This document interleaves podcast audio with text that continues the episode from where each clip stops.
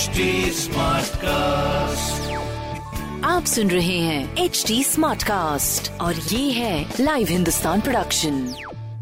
Hello hi, मैं हूँ आरज अंकित और आप सुन रहे हैं आगरा स्मार्ट न्यूज। और इस हफ्ते मैं ही आपको आपके शहर आगरा की तमाम सारी खबरें सुनाऊंगा। तो चलिए शुरू करते हैं पहली खबर से।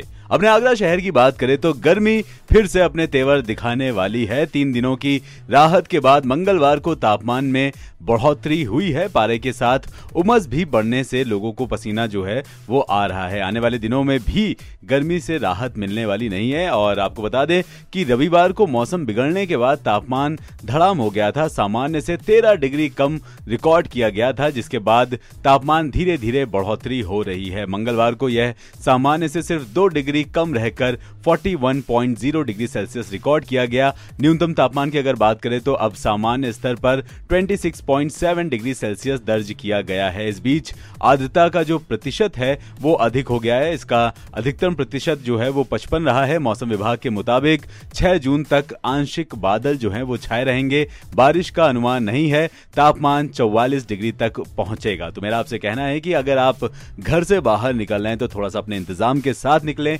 पूरी बाह के कपड़े पहने, अपने साथ पानी की एक बोतल जरूर रखें। बाकी जी अगली खबर। अपने आगरा शहर की बात करें तो समाज कल्याण विभाग से छात्रवृत्ति यानी कि स्कॉलरशिप का आवेदन 10 जून से किया जा सकता है। कक्षा 9 व 10 और कक्षा 11 व 12 के उत्तीर्ण करने वाले छात्रों के साथ ग्रेजुएशन के अभ्यर्थियों को भी छात्रवृत्ति प्रदान की जाती है। समाज कल्याण विभाग अधिकारी सतीश कुमार जी ने बताया कि छात्रवृत्ति के लिए आवेदन ऑनलाइन कर सकते हैं। इसके लिए 10 जून से वेबसाइट जो है वो ओपन हो जाएगी। छात्रवृत्ति के नियमों की जानकारी अभ्यर्थी हासिल कर लें, उसी के हिसाब से आवेदन करें। तो जी बहुत ही बढ़िया। तो अगर आपने 10th, 9th या फिर 11th, 12th और ग्रेजुएशन में एंट्री मार दी है तो आप छात्रवृत्ति के लिए आवेदन कर सकते हैं। बाकी जी अगली खबर। अपने आगरा शहर के मौसम के उतार चढ़ाव ने कई सारी बीमारियों को दस्तक दे दी है। आपको बता दें कि मौसम का उतार चढ़ाव, सर्दी गर्मी, नतीजा गले का सत्यानाश। आपको बता दें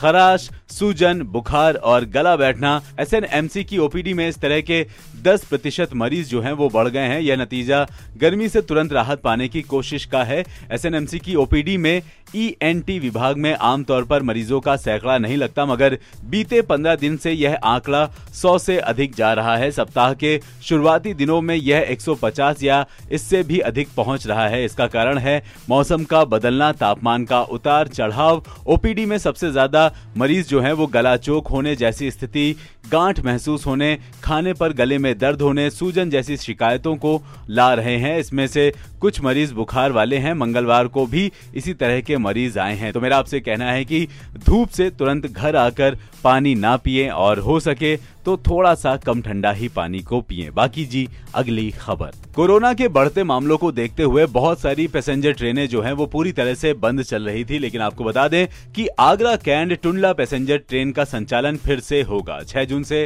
ट्रेन कैंट से सुबह 7:50 बजे रवाना होगी और 9:30 बजे टुंडला पहुंचेगी। वापसी में टुंडला से दोपहर 1:30 बजे ये चलेगी और दोपहर 3 बजे कैंट स्टेशन पहुंच जाएगी। तो बहुत ही बढ़िया। अभी तक जो भी आपको दिक्कत परेशानी का सामना करना पड़ रहा था वो अब आगे नहीं करना पड़ेगा। लेकिन रेलवे डिपार्टमेंट का आपसे अनुरोध है कि कोविड के जितने भी प्रोटोकॉल्स को आप फॉलो कर रहे थे उनको वैसे ही फॉलो करना है, यानी कि मुंह पर मास्क लगाना है, भीड़ भाड़ वाले इलाकों में सोशल डिस्टेंसिंग को मेंटेन करना है और अपने हाथों को बार बार सैनिटाइज करना है। इन कुछ प्रोटोकॉल्स को फॉलो कर आप पैसेंजर में ट्रेवल कर सकते हैं। बाकी जी अगली खबर। अपने आगरा शहर की अगर बात करें तो यहाँ पर काम करने वाली इलेक्ट्रोप्लेटिंग इकाइयां जो हैं वो अब शहर से बाहर जाएंगी।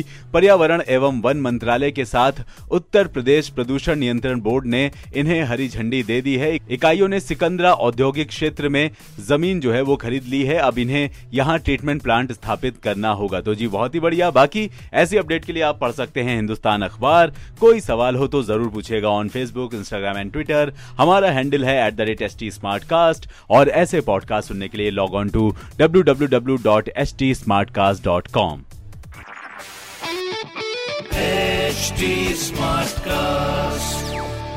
आप सुन रहे हैं HD स्मार्ट कास्ट और ये है लाइव हिंदुस्तान प्रोडक्शन।